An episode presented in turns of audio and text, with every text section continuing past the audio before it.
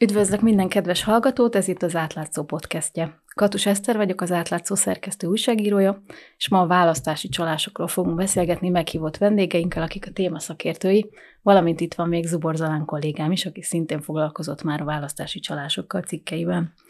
Nagyon sok szeretettel köszöntöm Döbrentein Dánielt, a választási jogi program koordinátorát a TASZ-tól, illetve László Róbert választási szakértőt a Politikál Kapitaltól.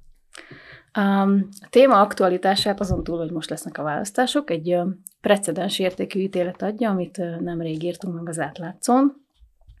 Ez arról szólt, hogy próbaidőre felfüggesztett börtönkért az ügyészség az első és másodrendű vádlotra is egy esetben. Ehhez képest valószínűleg mindenféle felelősségre vonás nélkül meg fogják úszni egy konkrét választási csalást Boranya megyén.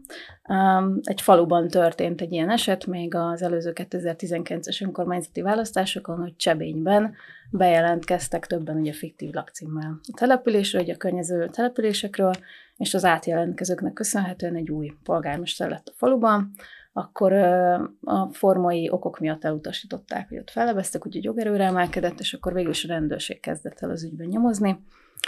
Végül hát megállapították, átadták ugye az iratokat az ügyészségnek, a Pécsi Járási Ügyészséggel lefolytatták a vizsgálatot, és közokirat hamisítás büntette miatt emeltek vádat 15 vádlottal szemben. Tehát elég megalapozatnak tűnt ez a, ez a bűncselekmény, de ahelyett, hogy aztán a szegedi járásbíróság hozott volna valamilyen ítéletet, megszüntették az eljárást, ugyanis egy jogszabály változás következtében erre lehetőségük volt. Ez ellen a jogszabály változtatásán, amit még Semmi Zsolt nyújtott be egy ilyen saláta törvényjavaslatba tavaly, többen tiltakozták, tiltakoztak már akkor, többek között a TASZ és a Political Capital elég hangosan, hogy akkor meg is kérlek benneteket, hogy mi volt ez a, mondjátok el, hogy mi ez a törvénymódosítás, és hogy hogyan, hogyan változott emiatt a, a fiktív lakcímekkel kapcsolatos eljárás. Kezdem, akkor köszönöm szépen a meghívást, és üdvözlöm a kedves hallgatókat. Ez a szóban forgó törvénymódosítás, ez valóban a tavalyi év végére esett, és lényegét tekintve ez kettő jogszabály módosítását jelentette. Egy részről a polgári adatok, polgárok személyi adatainak és lakcímnyilvántartásról szóló törvény az egyik, a másik pedig a büntető törvénykönyv. Az első az azért fontos, ez egy nagyon technikai jellegű jogszabály, azért jelentős, mert ez tartalmazza viszont a lakcím fogalmát. És a lakcím fogalma az teljesen felpuhult módosítást követően, míg korábban a lakcím az, az a cím volt, ahol a polgár él, logikus, addig a módosítást követően ez már csak egyfajta ilyen levelezési címmé változott. Ugye, hogyha nem kell ott élni, csak levelezési címként tartják fenn, akkor onnantól kezdve eléggé relativizálódik az, hogy mennyire szoros ez a kapcsolat a lakóhelyjel. És a való szoros kapcsolat, az pedig azért fontos, mert egyéni képviselőjelöltre szavazunk, aki lakcímünkhöz kötődik. Ez volt tehát a módosításnak az első vonal. A második vonal pedig az, hogy a büntető törvénykönyvből kivették a közokirat hamisításnak azt a tényállását, ami kifejezetten a valótlan lakcímek módosítását szankcionálta volna. A közokirat hamisítás esete alól ez egy kivétellé vált. Innentől kezdve mi történik? Bárki bárhol létesíthet egy kvázi levelezési címet, nem is kell ott élnie, és mivel nem kell ott élnie, ezért ugye fogalmilag megszűnik az, hogy fiktív lakcím keletkezik, hiszen nem is elvárás, hogy valóban ott éljen a polgár. Úgyhogy ez volt az a pont, ahol úgy gondoltuk, hogy ez megágyazhat a vox turizmus felpörgésének. Annyi kététel van, nem, hogy, hogy hozzá kell járulni az adott ingatlan tulajdonosának, hogy te, de ezen kívül nincsen semmi megkötés. Ez így van, tehát a hozzájárulás továbbra is kell, de azt eddig is láttuk, hogy a vox turizmusnak nem volt akadálya az, hogy adott esetben pont, hogy a hozzájárulást megadó volt az, aki katalizálta ezeket a folyamatokat. Nyilván olyan céllal, hogy akkor a választáson a megfelelő helyre kell szavazni. Nem tudom, volt valami, ahol ilyen nagyon-nagyon kiugró szám volt, emlékeztek ilyen esetleg, olyan több száz főről volt szó? a törvénymódosítás óta azóta nem volt ilyen, én is szeretettel üdvözlök mindenkit. Természetesen arra gyanakodtunk azonnal, hogy mi más is indokolna ezt, mint a Vox turizmusnak a további megkönnyítése, ami hát egyébként eddig sem volt egy bonyolult történet, és elég sokat feltárt a független média maradéka ebből 2018-ban és azóta is. De azt, hogy rendszer szintűen ez ennyi Vox turistát jelent valójában, azt nagyon sokáig nem tudtuk, pontosan azért nem, mert már 2018-ban igényeltük az adatokat évekre visszamenőleg, hogy tudjuk meg azt, hogy hol voltak esetleges kiugrások. Tehát, hogyha egy településen, Iszapszent Grisztáson mindig 50-en laktak, és 17 januárjában is 50-en vannak, és júliusában, és még 2018 januárjában is, de hirtelen februárban már nem 50-en vannak, hanem 250-en, akkor okkal gyanakodhatunk, hogy ott valami történt. Addigra éred be a csokt. Ez is egy opció, mert most komolyan, komolyabbra fordítva, hogy, hogy előfordulhat, hogy felépült egy lakópark, és hirtelen azért ugrott meg a lakosoknak a száma, de akkor ez derüljön ki, menjen uh-huh. egy oknyomozó újságíró, derüljön ki, hogy, hogy ott, ott mi történt. De hogyha semmi ilyesmi nem indokolja ezt a, ezt a népességbeli kiugrást, hát akkor okkal gyanakodhatunk, hogy adott településen vox turizmus célral jelentettek be állampolgárokat. Most, hogy hány ilyen van, ezt mindmáig nem tudjuk, mert hiába indítottuk ezt az adatigénylést a tasz együtt még 2018-ban, és aztán a TASZ hiába vitte ezt perre, négy év kevés volt ahhoz, hogy ezeket az adatokat megkapjuk, pedig hát olyan statisztikai információkról van szó, amely egy boldogabb országban a honlapon is elérhető lenne. Na most ehhez képest most volt novemberben ez a törvénymódosítás, és nyilván arra gyanakodtunk, hogy akkor most még egyszerűbb lesz a dolog, és még nagyobb tömegével ez beindul, de volt egy kellemes meglepetés is, hogy két független képviselő a választási irodához fordult, és azt kérte tőlük, hogy heti rendszerességgel hozzák akkor most nyilvánosságra, ugyanaz a logika mentén, ahogy mi is kértük még 18 előtt. És ezt a választási iroda ezt megtette, és december vége óta heti szinten láthatjuk ezeket a, a mozgásokat. És nyilván mi is, mások is is követik, figyelemmel kísérik, hogy azóta történt-e bármi kiugrás, és nyilván vannak települések, ahol, ahol van minimális, de ezek abszolút megfelelnek a demográfiai trendeknek. Tehát most először teljes bizonyossággal mondhatjuk azt, hogy december óta tömeges vox turizmus céllal nem jelentettek be állampolgárokat, de hát ez semmit nem mond el arról, hogy mi történt 2021. novembere előtti sok-sok évben. Az még továbbra is feltárásra vár. Ezt látom, hogy Zalán, Zalán ezzel foglalkozott, ezzel a programmal ő nézte, hogy mikor Igen, én is azt láttam, hogy egyelőre nem látszik olyan kiugrás, ami turizmusnak tűnne, viszont szerintetek az, hogy átláthatóbb lett a szavazók mozgása, az elegendő lehet ahhoz, hogy elrettentse a vox turizmust esetleg szervezni akaró embereket attól, hogy ezzel megpróbálkozzanak, vagy különösen most ez az ítélet, és az, hogy jogszabály tulajdonképpen semmilyen nincs az ellen, hogy, hogy ezt megakadályozza, az lehet, hogy már nem lesz elegendő. Nem tudom, hogy, hogy, hogy ennek most van elrettentő ereje. Szerintem nincs.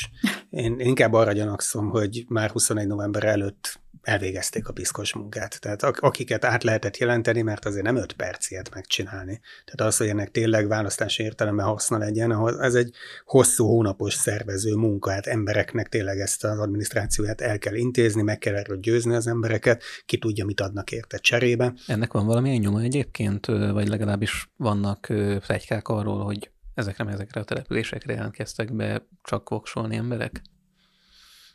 Milyen értelemben nyoma? Gondolom arra gondol, hogy ilyen csatotér körzetek, tehát ahol mondjuk arra, számít... arra gondolok, hogy vannak erről beszámolók, tudnak erről emberek, hogy, hogy, hogy voltak ilyen tömeges átjelentkezések november előtt. Hát a, a helyiek ezt elég jól látják, tehát külön, különböző tényfeltáró riportokat még 2018-ból is meg lehet nézni, ahogy mesélik, hogy hát igen, itt a választás napján megjelennek olyan arcok, egyébként oroszoknak nevezik őket, mert nagy részük nem is tud magyarul, nem oroszok, hanem ukránok, de ez részletkérdés, ők oroszokként emlegetik őket, és hát látják, hogy a választás napján tűnnek fel, leszavaznak és mennek el. Ez a, ez a tapasztalatuk. Ez egyébként egy másik problémára is rámutat, hogy a magyar állampolgárság megszerzésének feltétele elvileg, hogy valaki tudjon magyarul, de hát a helyi beszámolók alapján itt rengeteg olyan ukrán van, akik még csak nem is határon túli magyarok, hanem egyszerű ukrán emberek, akik vélhetően nagyon kis fizetségért cserébe ebbe a buliba bevonhatók voltak. Számszerűleg körülbelül mennyi lehet az a plusz szavazat, amit ezek a voksturisták hozhatnak? Hát tekintve, hogy nem tudjuk, hogy hányan vannak, mert mindmáig nem kaptuk meg ezeket az adatokat, ezt elég nehéz megtippelni, viszont most elég sokan vannak rajtunk kívül is szerencsére, akiket izgat ez a téma, és néhány héttel ezelőtt kapitány Balázs, aki KSH-ba dolgozik egyébként, ő hozott nyilvánosságra egy általa fejlesztett úgynevezett Vox turista előrejelző modellt, és nagyon szigorú kritériumokat állított be, de még így is azt állítja, hogy 32 településen legalább egy 4-5 ezer ember lehet aki kifejezetten ezzel a céllal van bejelentve fiktív lakcímeken. Most már nem fiktív, ugye, mert ma már a lakcímtól nem is várjuk el, hogy valódi. Ő ezt a nagyságrendet tippeli, de nagyon konzervatív az ő becslése, tehát tényleg nagyon szigorú kritériumokat állított be, hogyha azokon kicsit is lazítanánk, én el tudom képzelni, hogy tízezres nagyságrendről beszélünk. Viszont ami az úgynevezett billegő körzeteket illeti, zárójel, szerintem senki nem tudja, melyek fognak billegni, zárójel bezárva. Nem ez volt a motiváló erő, ez jól látszik. Tehát jellemzően az ukrán határ környékén vannak ezek a, ezek a települések, ahol sokan vannak, illetve román határmenti települések is vannak, és alig van néhány olyan település, ami ennél beljebb helyezkedik el, és ezek azért jellemzően olyan választókerületek, ahol egyébként a Fidesznek a jelöltje egész biztosan elhozza a mandátumot, így is, úgy is, úgyhogy csak, nagyon idézőlesen csak a listás ágon hasznosulnak ezek a szavazatok érdemben. És hát azt is hadd tegyem hozzá, hogy általában úgy került be a közbeszédbe a vox turizmus kérdése, hogy itt van egy nagy tömegű, persze szám szerint nem ismert tömeg, aki ezzel a lehetőséggel visszaélve majd létesít magának egy magyar lakcímet, és onnantól kezdve majd leadhatja a szavazatot az egyéni jelöltre is. Igen, ez a problémának a legaktuálisabb, egy időben legközelebbi része, de vegyük akkor azt a másik dimenzióját, hogy ez az önkormányzati választásokon hogy fog megjelenni, vagy hogy jelenhet meg. 2019-ben volt ugye legutóbb önkormányzati választás Magyarországon, és ott egyébként több esetben jogerős bírósági döntés is kimondta azt, hogy választási csalás történt, mert hogy mondjuk 5-10-15 darab szavazónak a papíron történő betelepítésével fordult át az eredmény, kisebb településekről beszélünk, ahol ez a nagyságrend már bőven elegendő ahhoz, hogy egy csalásnak érdemi hatása legyen. És akkor ezen a ponton szerintem azt is érdemes megemlíteni, hogy a felvezetőben ugye egy büntető per került szóba, és valóban ez az egyik hatás, hogy évekkel ezelőtti választási csalásoknak nem lesz ezen az ágon következménye, azon büntetőjogi alapelv, alapkövetelmény nyomán, hogy a visszaható hatály tilalma az úgy is érvényesül, hogyha utóbb már nem számít bűncselekménynek egy cselekmény, akkor nem lesz amiatt büntetendő az adott személy. De vegyük hozzá azt is, hogy a választási kifogás intézménye az az, ami a választásokon belül az igazán fontos. Tehát az, hogy választási csalás miatt valaki a választást követő 2, 4, 5 évvel kap-e egy felfüggesztett szabadságvesztést, az nyilván egy nagyon fontos kérdés a büntetőjogi nézőpontból, illetve a közélet tisztasága szempontjából, de ha leszűkítjük arra, hogy az adott választás végeredményével mi lesz, akkor valóban megtörténhet az a teljesen abszurd helyzet, hogy ugyan megállapítják büntetőjogilag a felelősséget, de a választás eredménye az már fix, azon már nem lehet mit változtatni. Nyilván ez azért van, mert a választás egyik alapértéke az pontosan a, a gyors eredmény megállapítás, hogy ezt ne lehessen már utóbb vitatni, hogy jogszerű eszközökkel szerezte meg valaki az adott közhatalmi pozíciót, vagy sem. Ettől függetlenül ez egy valós probléma és egy valós kérdés, hogy mi van akkor, hogyha például formai jogból a választási kifogást elutasítják. Hát az van, hogy akkor azt a mandátumot megnyerték. Adott esetben visszaélésre. Ugye most, most alapvetően a Vox turizmusról beszélünk, de azért nagyon sok formája van annak, hogy hogy lehet választási csalást még véghez vinni, és ez nem feltétlen, ez nyilván lehet a választás napján, meg ugye a választás előtt láss törvénymódosítása, illetve hát az egyik nagy klasszikus az a választókerületeknek az átrajzolása, ami nálunk is ugye megtörtént Magyarországon. Ugye erről beszélnétek egy kicsit, hogy ennek milyen jelentősége? Nem értem, miért néz rám mindenki. Soha nem rajzoltam kerülettérképet.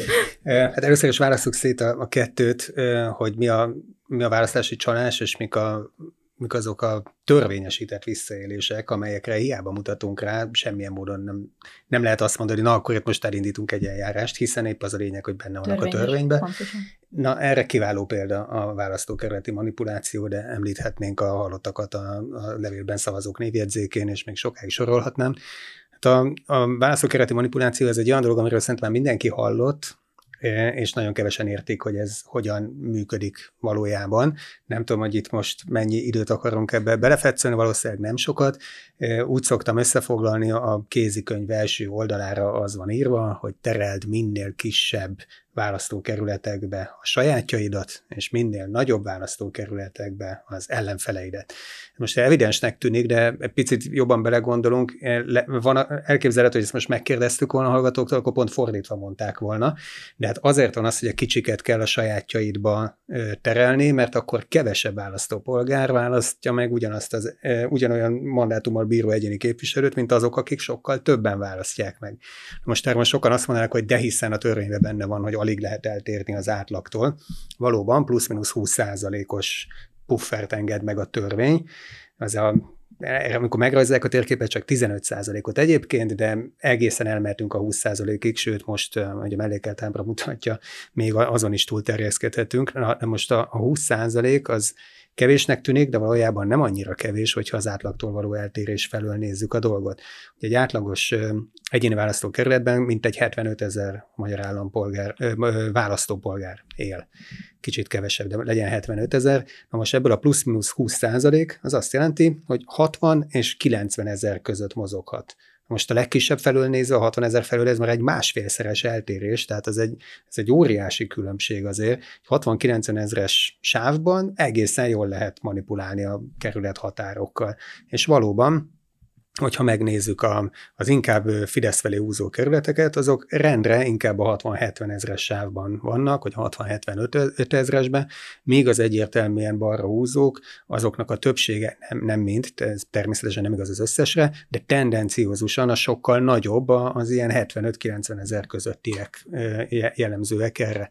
Na most ez az egyik legegyszerűbb módja a kerület határ manipulációnak, és ezt nagyon egyszerűen a korábbi választási adatok alapján, hát ma már elég ö, egyszerűen szoftvereket is ö, készíteni hozzá, bárki rajzolgathat kerülettérképet, ha minden igaz a tiszta szavazás honlapján is lesz ilyen játék nem sokára, hogy bárki játszhat ezzel, és megnézheti saját maga, hogy hogy, hogy lehet ezzel, ezzel játszani. Tehát, és ennek mi az eredménye, tehát ez miért fontos?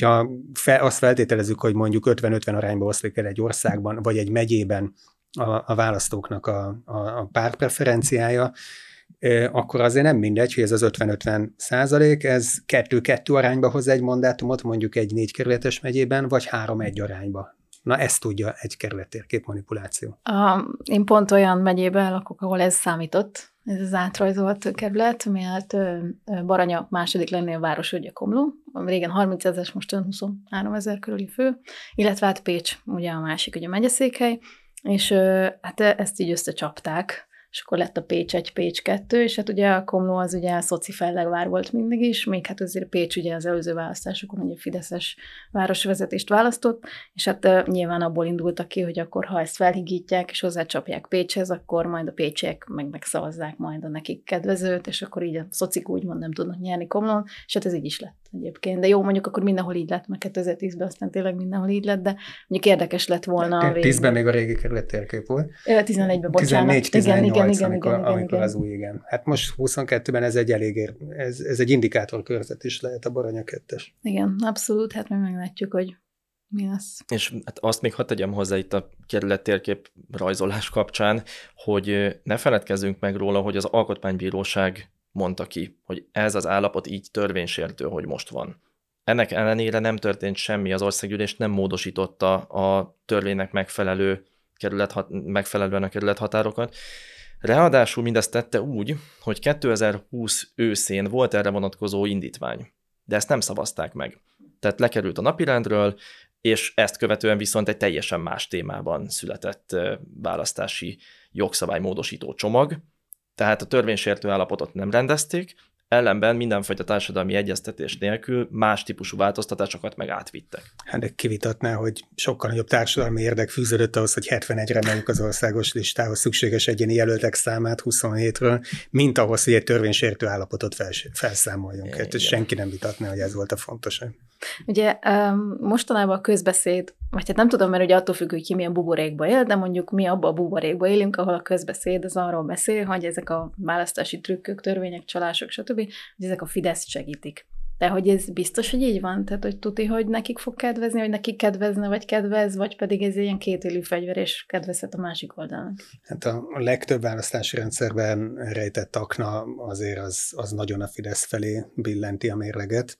De van köztük kockázatos, tehát én, én szándékosan soha nem szoktam a választási rendszer problémái között emlegetni az úgynevezett aránytalanságot, hogy a Fidesz 44%-kal kétharmadot nyert a parlamentben 2014-ben. Persze ez így igazságtalannak tűnik, de egy többségi logikájú rendszernek ez a sajátossága, és ez akár egy későbbi ellenzéknek is hasznára lehet. Tehát ha valami csoda folytán ez az ellenzék most egy 6-8-10 százalék ponttal többet szerezne, mint a Fidesz, akkor, akkor ezek a győztest erősítő hatások a mai ellenzéknek volnának kedvezőek. Tehát ezt nem nevezném törvényesített csalásnak. Persze lehet érvelni ellene, mert sok érv szól amellett, hogy minél arányosabb egy rendszer, nem tudom, annál kooperatívabbak lesznek a pártok, meg a, meg a teljes politikai élet, de ez már egy másik történet. Ez semmiképpen sem visszaélés, semmiképpen sem csalási jellegű sztori.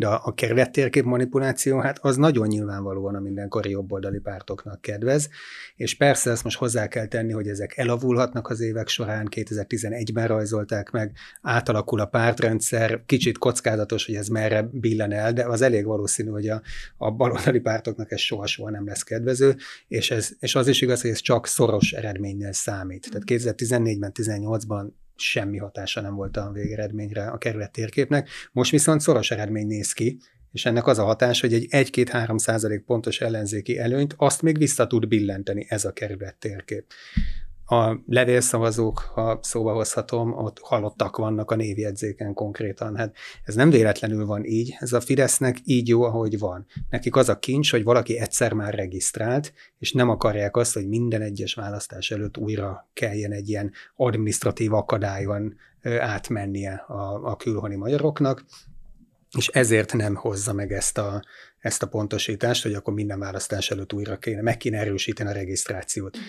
Ezt nem teszi meg, egyszer regisztrált valaki, az tíz évig jó, sőt, ha szavazat közben, akkor újraindul az óra, de minimum tíz évig jó. Na most innentől kezdve ez alatt a tíz év alatt, hogyha valaki eltalál halálozni, arról a magyar állam nem értesül, és az ő értesítési címére ugyanúgy kimegy a levélcsomag benne a szavazólappal, és hogy ezzel aztán mi lesz, ki hogy él vissza hogyha, hogyha csak az történt, hogy tényleg egy jó hiszemű állampolgár volt, és nem tudom, meg, megözvegyült a felesége, és, és soha nem is akarta később vissza, visszaélni, hát akkor valószínűleg csak kidobják a kukába, és kész.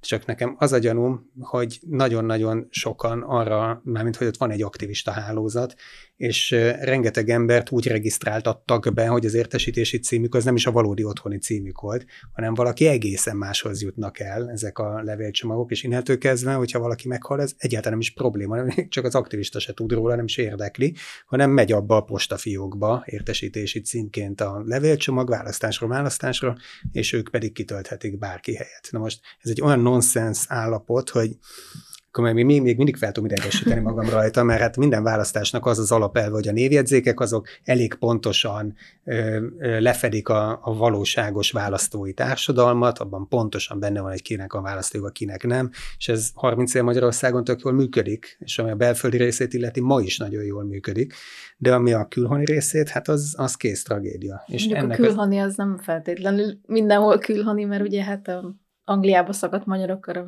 Nem az más, mert nekik van szó. magyarországi lakcímük, tehát a, az, az ő nyilvántartás, az, az megint egy egészen más probléma, arról is beszélhetnénk, de, de az megint egy kicsit olyan, szóval hogy az véleményes szerintem, hogy az mennyire nagy visszaélés, szerintem is az, de ott lehet érvelni a dolog ellen, hogy lakcím alapján most valaki szavazhat, levélben nem szavazhat. Ha nagyon akarom, azt még talán meg lehet védeni, de azt nem lehet megvédeni, hogy halottak vannak a névjegyzéken, tízezrével valószínűleg. Er, erre semmiféle mentő körülmény nincs. Igen, egyébként, hogyha egy kicsit még így visszatérünk az alapkérdésre, hogy, hogy mi az a ami a kormánypártot segíti, és mi az, ami kevésbé. Nyilván azzal szerintem nem teszek egy nagyon merész kijelentést, ha azt mondom, hogy a hatalmon lévők világszerte valószínűleg kisebb-nagyobb ilyen visszaélésszerű eszközökkel igyekeznek úgy alakítani a keretrendszert, hogy az az ő hatalmon maradásukat segítse. Más részről, és ugye ezek voltak a törvényesített visszaélés nevezetű kategóriába tartozó kérdések, azok a típusú visszaélések, amikről majd nyilván fogunk beszélni most, tehát a klasszikus szavazás napi választópolgárok befolyásolásával, rájuk helyezett nyomással történő eredménytorzítás, az ilyen típusú visszaéléseknek nincsen színe, ez nem konkrét párthoz kötődik legfeljebb, annyiban, hogy melyik párt az, amelyik több erőforrást mozgósít arra, hogy a visszaéléseket meg tudják valósítani. De egyébként ez technikailag sajnos bárki által megvalósítható. Visszatérve a külhoni magyarok szavazására, tudjuk, hogy az idei választáson az EBSZ küld egy megfigyelő csapatot a magyar választások monitorozására. Úgy tudom, hogy ők Magyarországon dolgoznak konkrétan. Nekik mekkora rálátásuk lehet a külföldi szavazásokra? Úgy tudom, hogy nulla. Hát ez egészen konkrétan azon a ponton lépnek be az EBSZ megfigyelői mondjuk a levélszavazással kapcsolatos ügyekbe, amint a levélszavazatok megérkeznek Magyarország területére. Tehát nyilván ezeket itthon számolják össze, de a mandátumuk az a Magyarországgyűlési választás követésére szól, tehát az itteni választási szervek munkáját kísérhetik figyelemmel. Nagyon valószínűtlennek tartom, és azt gondolom, hogy diplomáciai szempontból sem megvalósítható az, hogy más országok területén eljárjanak. Tehát ez egy erre bizonyos 93 ezer négyzetkilométeres területre, tehát hazánk területére érvényes, azon kívül nem tudnak eljárni. Kinek lenne a feladata, vagy kinek lenne lehetőség egyáltalán ellenőrizni a levélszavazatok útját? És vissza is kanyarodtunk ahhoz a problémához, hogy a levélszavazás miért egy alapvetően problematikus út a joggyakorláshoz. Ezért, hiszen onnantól kezdve, hogy a levélcsomagot feladták postán, annak az útja gyakorlatilag követhetetlenné válik. Más kérdés, hogy mi az alternatívája? Az, hogy ne legyen? Az, hogy legyen online szavazás? Tehát most nem nyitom ki ezeket a kérdéseket, de az biztos, hogy a levélszavazás a jelenlegi formájában egy nagyon kockázatos és számos visszaélést formát magában rejtő joggyakorlási típus. És pont ez, amit nem tud az ebbe ellenőrizni. Igen. Többek között. De ha már rátértünk így a klasszikus választás napján történő csalásokra, akkor mik a top, top 5 vagy top 10, amiket a leggyakoribb, gondolom az egyik a láncavazás. Hát ezt gyakorlatilag, aki ezzel, ezekkel a visszaélés típusokkal foglalkozik, az szinte álmából felkeltve sorolja, ha nem is a dobogó legfelső három fokát, de az öt legjellemzőbb típust. Nyilván a láncszavazás az abszolút ilyen, ennek van egy alváltozata, amikor nem a szavazólap egymásnak adogatásával történik a szavazás, hanem sajnos mostanában már a technika könnyebbé tette ezt, mégpedig úgy, hogy a csalást szervező arra kényszeríti, vagy befolyásolja mondjuk pénzzel vagy más eszközökkel a választópolgárt, hogy fotózza le a szavazólapot a fülkében. Ugyanide tartozik a, ugye ez véleményes, hogy ez mennyire választási csalás, hiszen ez nem bűncselekmény, a szavazóknak a busszal szállítása, nagyon jellegzetes visszaélési forma.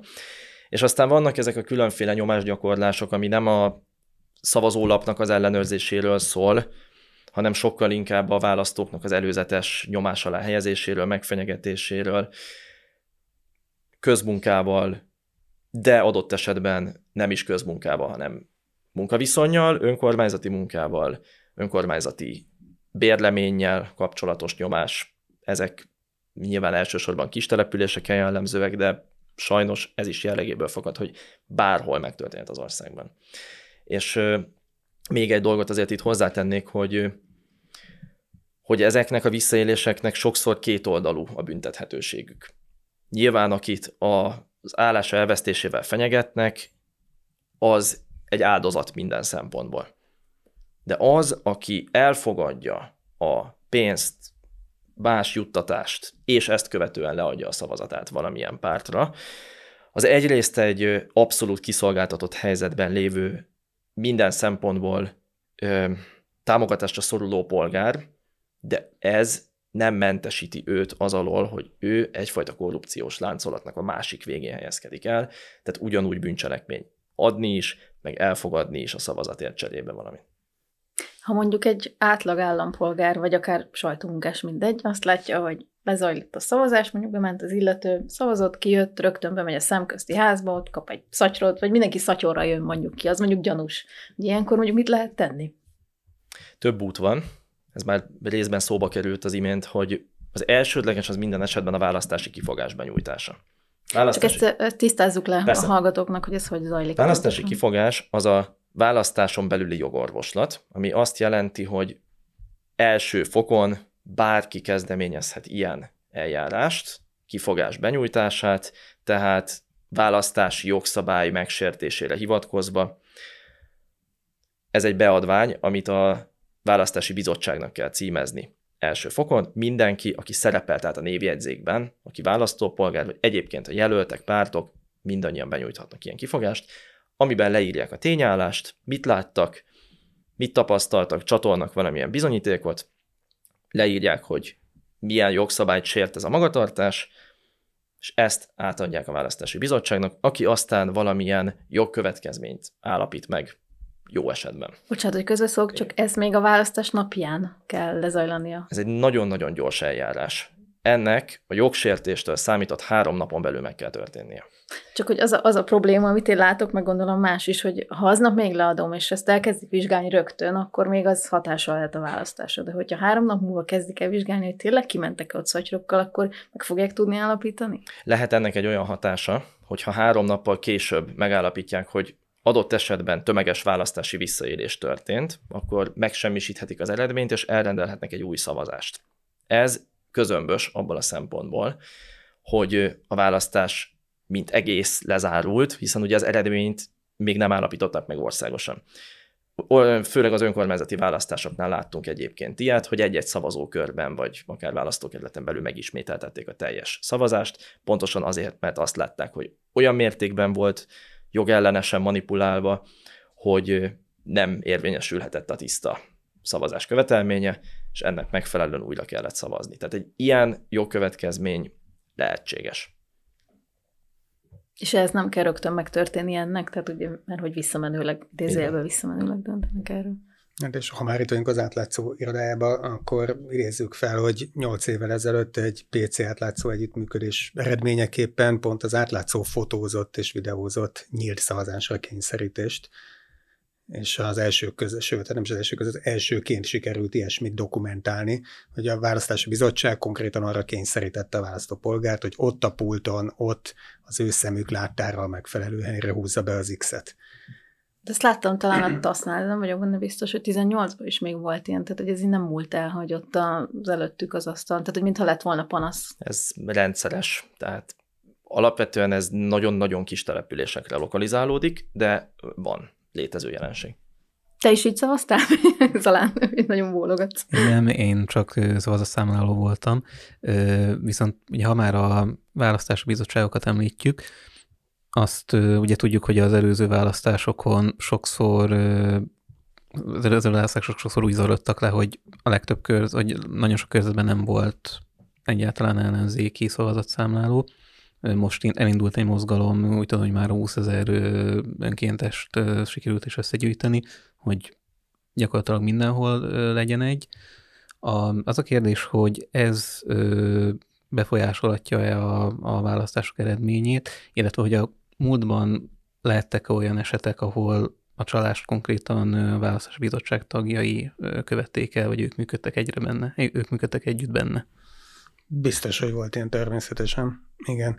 Hát abban a videóban, ami most is elérhető az átlátszó oldalán, ott nagy nehezen sikerült a, akkor a Becker Andrásnak olyan megszólalókat találni, akik nével arccal vállalták a, azt, hogy elmesélik, hogy az ő esetükben a közmunkával hogy éltek vissza, és hogy hogy kerültek ki a közmunkából, miután nem a megfelelő helyre húzták az X-et, és ott van egy, egy úriember, aki arról is beszámol, hogy, a, hogy azzal a, a részlet szabályal élnek vissza nagyon gyakran, hogy aki írás tudatlan vagy gyengén látó, az igénybe veheti a választási bizottság, szavazatszámláló bizottság két tagjának a segítségét és akkor segítenek neki kiválasztani a szavazólapon, hogy hova is kell húzni az X-et, de ott, el, ott ugye jó hiszeműen eljárva, a választópolgár akaratának megfelelően kell, hogy őt segítsék. Most ezzel nagyon könnyű visszaélni, hogyha embereknek az van megmondva, hogy ti most mondjátok azt, hogy analfabéták vagytok, és akkor van vagy 400 ember a szavazókörben, akik kérik a szavazatszámláló bizottság segítségét, és ha nincs ott ellenzéki delegált, vagy most nem is az a lényeg, hogy milyen pártállású, tehát hogyha csak egy politikai irányba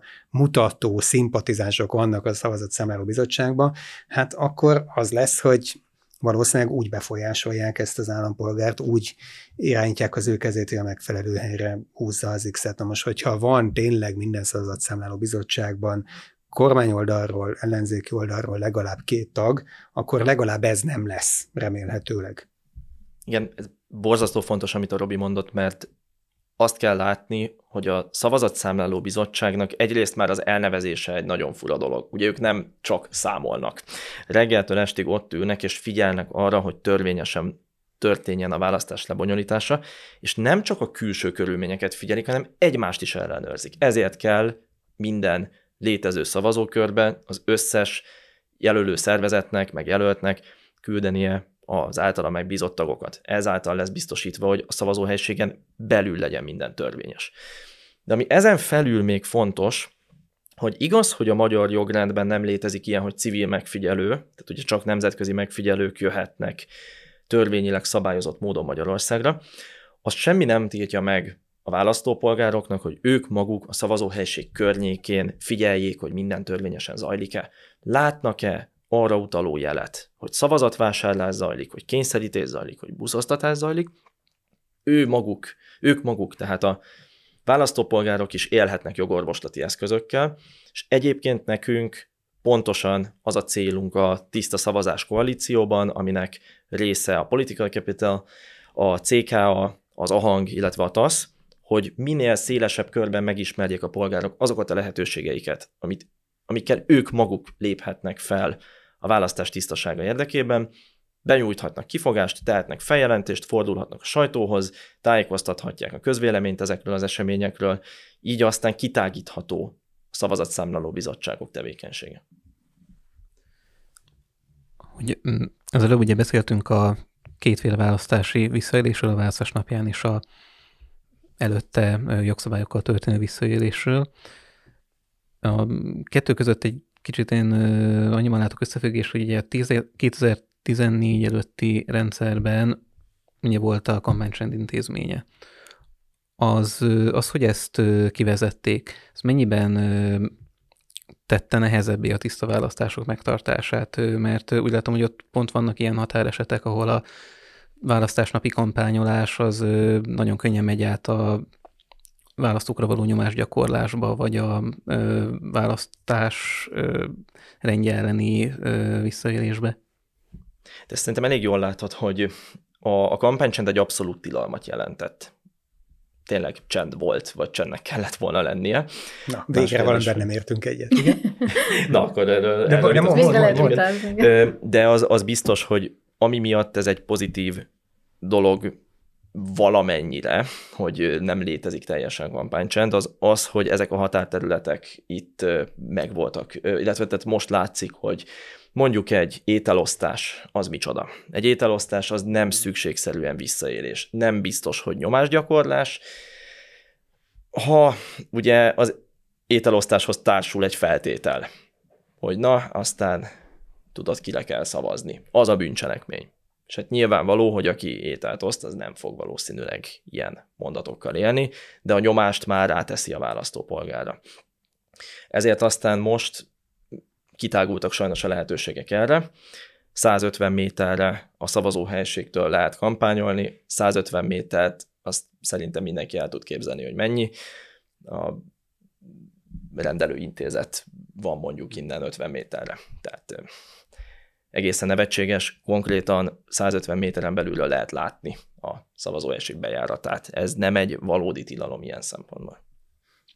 A kampánycsend szerintem egy rettentő életszerűtlen intézmény volt már 2010 előtt is, már 2002-ben is, 98-ban is az volt, és nem igazán elválasztható szerintem az, hogy egy barátunknak azt mondjuk, hogy hello, ne felejts el elmenni szavazni, és az, tehát ez az egyik véglet, a másik meg az, amikor valaki kell az utcára és agitál kőkeményen. Na most hol a határa a kettő között, ezt nem igazán tudta soha senki meghatározni.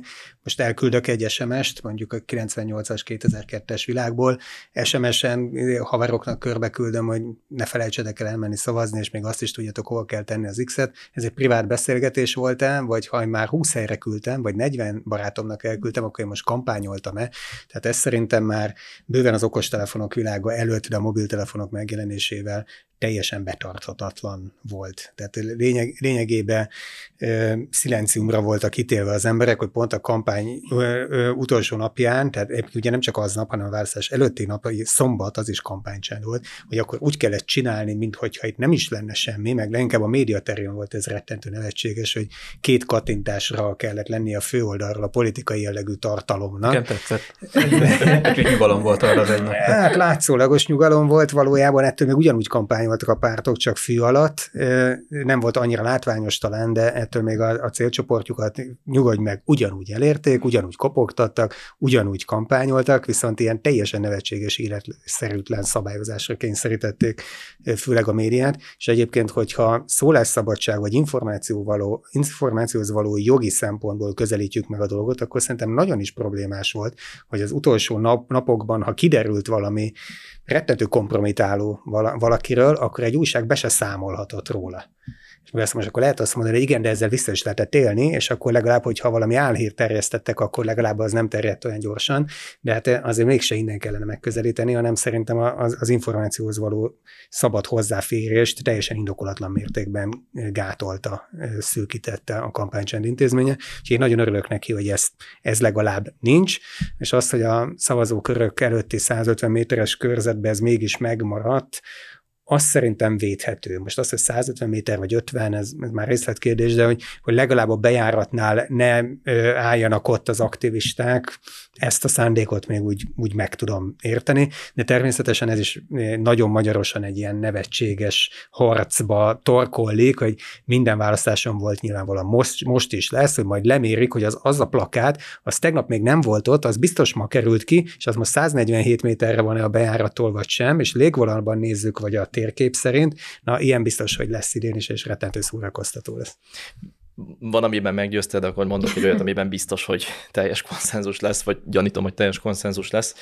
2018 őszén bekerült egy olyan kiegészítés választási eljárásról szóló törvénybe, hogy nem minősül kampánynak az állami és önkormányzati szervek jogszabályban meghatározott feladatkörükben folytatott kommunikáció. Lefordítom, az állami és önkormányzati szervek gyakorlatilag bármit mondhatnak, az nem lesz kampány. Szerintem pontosan látjuk azt, hogy az a hihetetlen összefonódás, amit az erőforrások felhasználása tekintetében látható a kormánypárt, az állam és a szervei között, az például pontosan egy ilyen törvényesített visszaélésben ölthet testet. A választópolgára valószínűleg tényleg nem az foghatni, hogyha szavazás napján utolsó pillanatban valamivel megpróbálja befolyásolni. Van, aki lehat persze, de azért gondolom én, hogy az a tendencia, hogy addigra már kialakult a, vagy a meggyőződés, vagy pedig addigra már gyakoroltak rá annyi jogellenes nyomást, hogy tudja, hogy hogyan fog szavazni, de én ezt hihetetlenül károsnak tartom, hogy gyakorlatilag semmilyen állami megszólalás ellen nincsen eredményes fellépési lehetőség. Most erről eszembe jutott, hogy már nem is tudom, melyik választásnál volt, amikor nagyon ilyen migráns ellenes hangulatot kell. Ez 15 után, akkor 18.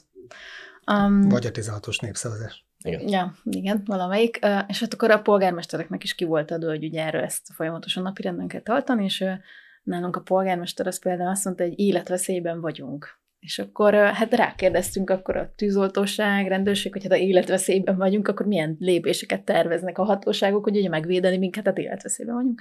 És akkor ültek szegények napokig a válaszon, és mit válaszoljanak, és végül is valami olyasmi jött vissza, hogy hát kampány beszédekre nem kíván reagálni a rendőrség, a tűzoltóság. Tehát, hogy valóban igazából bármit mondhat, teljesen nagy hülyeség, már bocsánat, mert nyilván nem voltunk életveszélyben de hogy ennek itt semmi következménye, meg semmi nem lett. De már említetted a, sajtót most volt ugye a napokban egy ilyen kérdés, hogy felvillanó reklám volt a, az egyik párt mellett, bár most azt mondják, hogy nem, nem azt reklámozta, de hogy ezekkel például mit lehet kezdeni, hogy a médiatanács, mint olyan, ugye a tartalmat nem vizsgál, stb. Tehát ugye vannak kifogások, amikkel ezeket ki lehet kerülni, ezeket a kényes témákat, hogy nem nézek oda, vagy mit nem kapcsolom be a tévét, tehát hogy mást, mit, mit tudunk ezekkel kezdeni. Ez egy érdekes kérdés, hogy ezt lehet-e választási jogorvoslattal támadni. Bevallom, ezen nem gondolkodtam még, hogy milyen megfogható pontja van ennek. Hát ugye a kampányban az nagyon fontos, hogy derüljön ki, hogy kinek a támogatására ösztönöz. Hogyha ez, a, ez az elves sérül, vagy ez a követelmény sérül, egy ilyen felvillanó reklám esetében ez lehet, hogy szóba jön.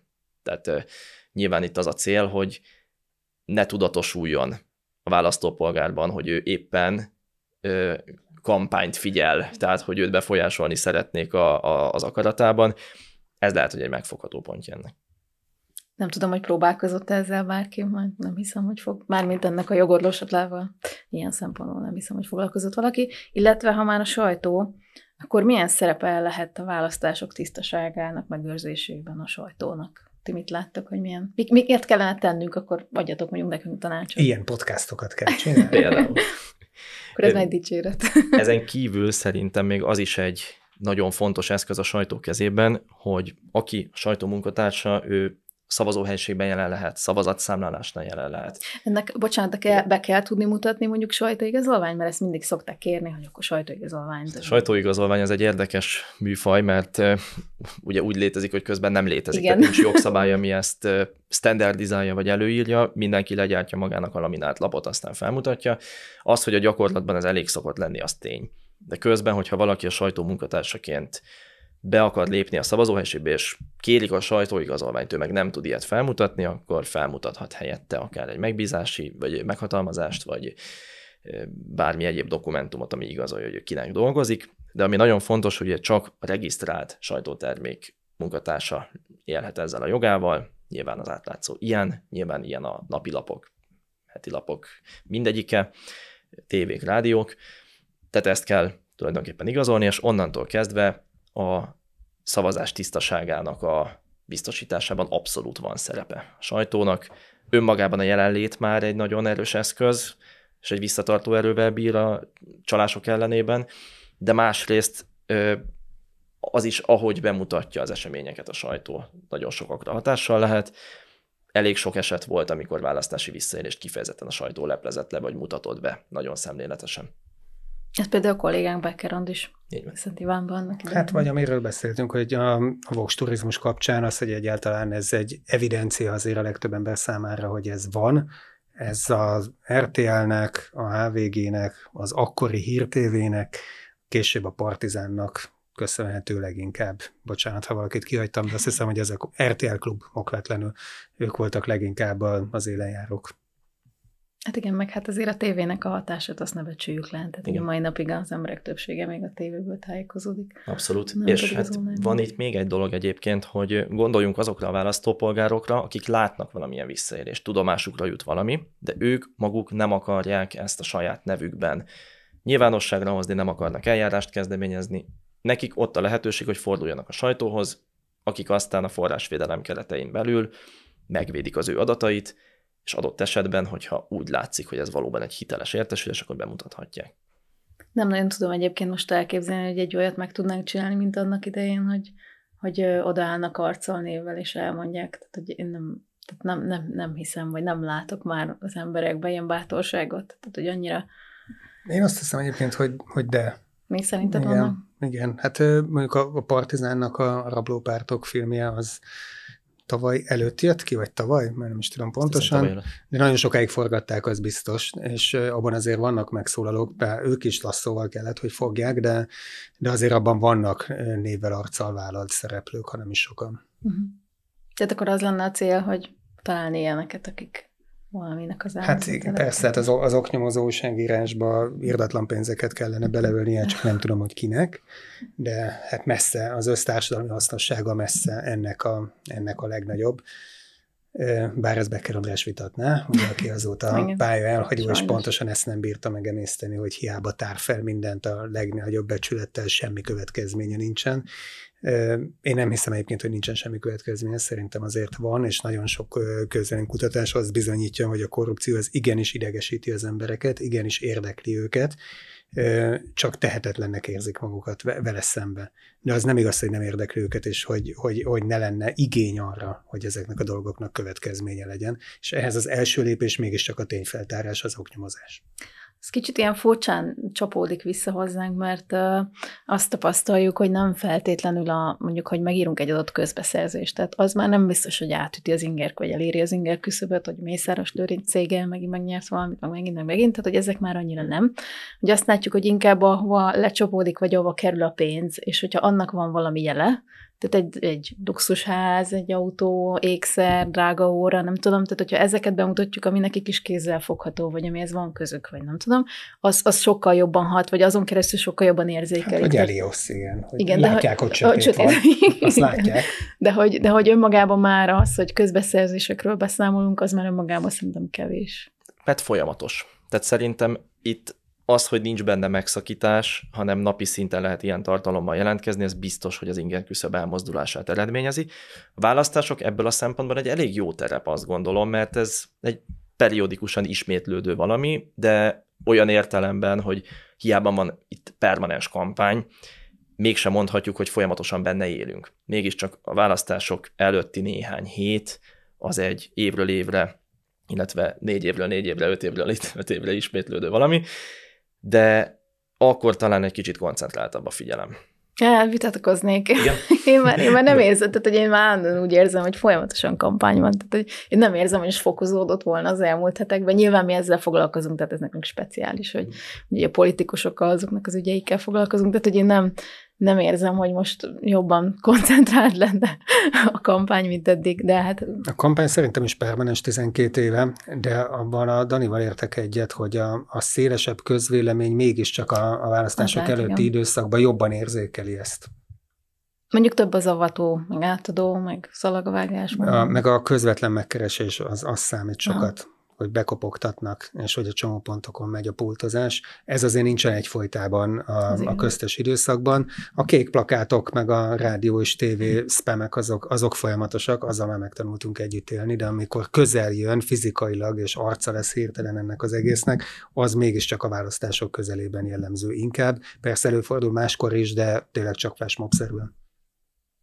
Szerintetek, ti hogy látjátok, hogy mondjuk amikor ugye volt a választás, és leállt a rendszer, és akkor ugye informatikai hibára hivatkoztak, és akkor órákig nem jöttek az eredmények, aztán hirtelen megindult, hogy ilyesmire lehet számítani, és hogy szerintetek ezzel történhet a csalás, vagy ezekkel nem? Na, itt megvédeném az establishmentet.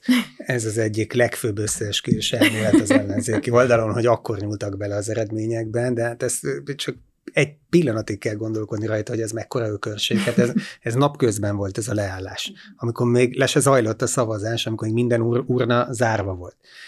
És az, hogy egy ilyen leállás történt, az végtelenül ciki, rámutat arra, hogy milliárdokat költöttek el elvileg arra a szoftverre, a választási szoftverre, ami kb. úgy néz ki, mint egy 1990-es évekbeli izé, felület, és már sokszor megújult, és, és még mindig használhatatlan. Jó, nem teljes, meg lehet találni, amit na- nagyon keresel, de, Kicsit már de, de hát az, azért főleg ilyen ráfordítás után ennél lényegesen többet várnánk el tőle, meg például az, hogy ne álljon le a választás napján. Ez, ez, ez, ez, ez mind így van, és ez mind, mind gáz.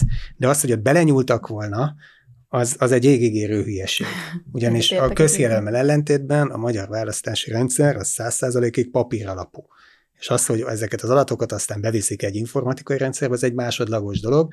Tehát, hogyha megvannak a szavazóköri jegyzőkönyvek, azok összehasonlíthatók azzal, ami a választási a honlapján fenn van, és ha bármi nem egyezik, akkor azt azonnal ki kell Igen. vizsgálni. Na ezért kell minden szavazókörbe ellenzéki delegált is, azonnal aznap este össze lehet hasonlítani az eredményeket, és látni fogjuk, hogy ezek nagy valószínűséggel egyezni fognak Törökországban a, a ankarai, meg isztambuli polgármesterválasztásokon láthattuk ennek a eredményét, ahol megvoltak nagyon a félelmek, hogy esetleg a szavazólapokat és a jegyzőkönyveket elvinnék valamilyen csalás kedvéért, és azt láttuk, hogy ilyen napokig ültek rajta az ellenzéki delegáltak, hogy, hogy nehogy hozzányúljanak, és ennek akkor meg is volt az eredménye, mert tényleg nem történtek olyan visszaélések, ahol megváltoztatták volna az eredményt, és, és ugye nyerte az ellenzéki jelölt mind a két városban.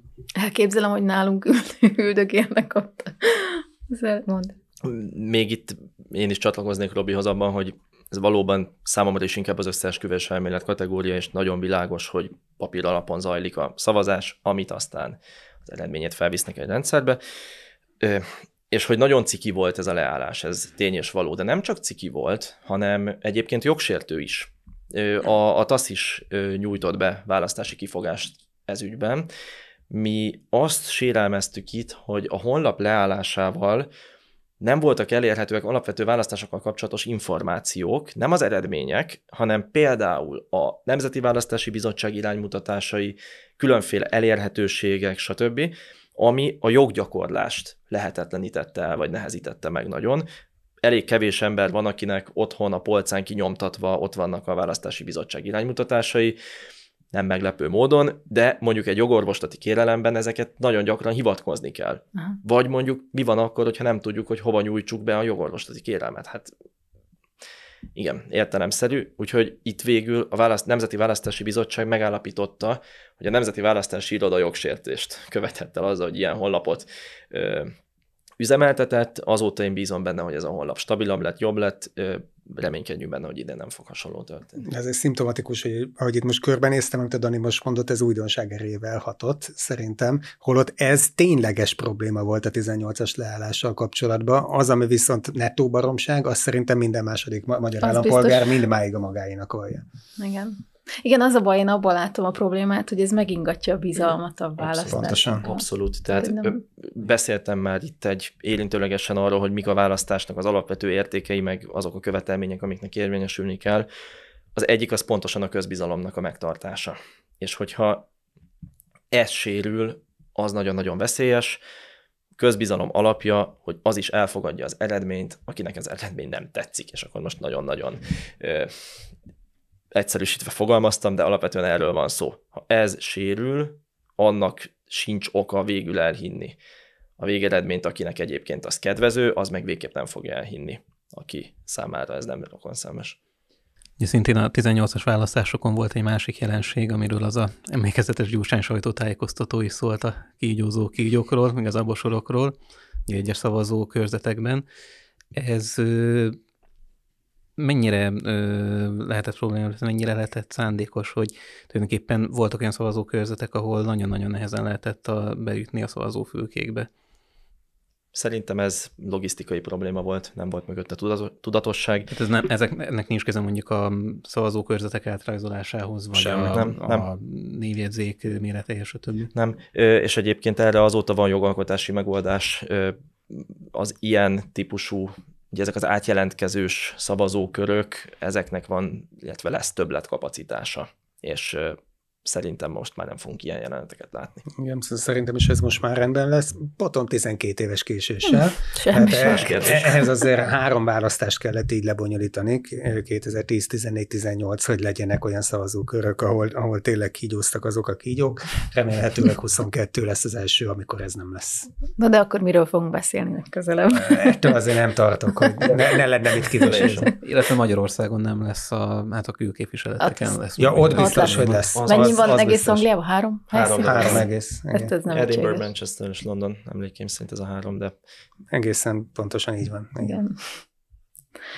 Um, akkor itt lassan szerintem befejezzük a beszélgetést, viszont azt még szeretném megkérni, hogy akkor nektek van-e a saját oldalaitokon bármi olyan, ahova érdemes kattintani, vagy mit javasoltok, hogy mit tudnak nézni a választással kapcsolatban? Hogyne. Egyrészt van egy már említett szerveződés, ez a tiszta szavazás koalíció, amiben a Political Capital, a Civil Kollégium Alapítvány, az AHANG, valamint a TASZ vesz részt, illetve érintőlegesen szakmai tudásával az Unhack Democracy is tevékenységünket segíti. Van egy közös honlapunk, tisztaszavazás.hu néven található meg, és a TASZ tematikus választási oldalát szeretném még ajánlani, ez a választasz.tasz.hu, ahol nem csak választással kapcsolatos közérthető információk vannak, hanem a választáshoz kapcsolódó elérhetőségeink, forró drótunk telefonszáma, illetve e-mail címünk, panaszládánk, minden egyéb elérhetőségünk. Ezen felül természetesen a Political Capital honlapját is érdemes böngészni, van egy gyűjtő oldal, ahol a minden a választással kapcsolatos elemzésünk elérhető. Ezek csak közvetve kapcsolódnak a visszaélésekhez, ez inkább a klasszikus politikai elemzői munkának a része, ami a választási visszaélésekkel kapcsolatos, az igen, az, az a tiszta szavazáson érhető el a részünkről is. Hát mi két módon teszünk remélem ehhez hozzá. Egyrészt ugye az adatújságíróink frissítik folyamatosan a választással kapcsolatos statisztikákat és adatokat. Emellett hát nyilván próbálunk majd minden olyan ügyet feltárni még a választásokig, meg akár a választáskor, ami, ami ugye arra utalhat esetleg, hogy itt csalásról, vagy visszaélésről, vagy bármilyen befolyásolásról lenne szó. Úgyhogy rajta leszünk mi is veletek együtt, hogy ez a választás tiszta legyen, amennyire lehet legalábbis. Nagyon szépen köszönöm a beszélgetést nektek is, és a hallgatóknak is. Mi is köszönjük, hogy Köszönjük szépen. Köszönjük szépen.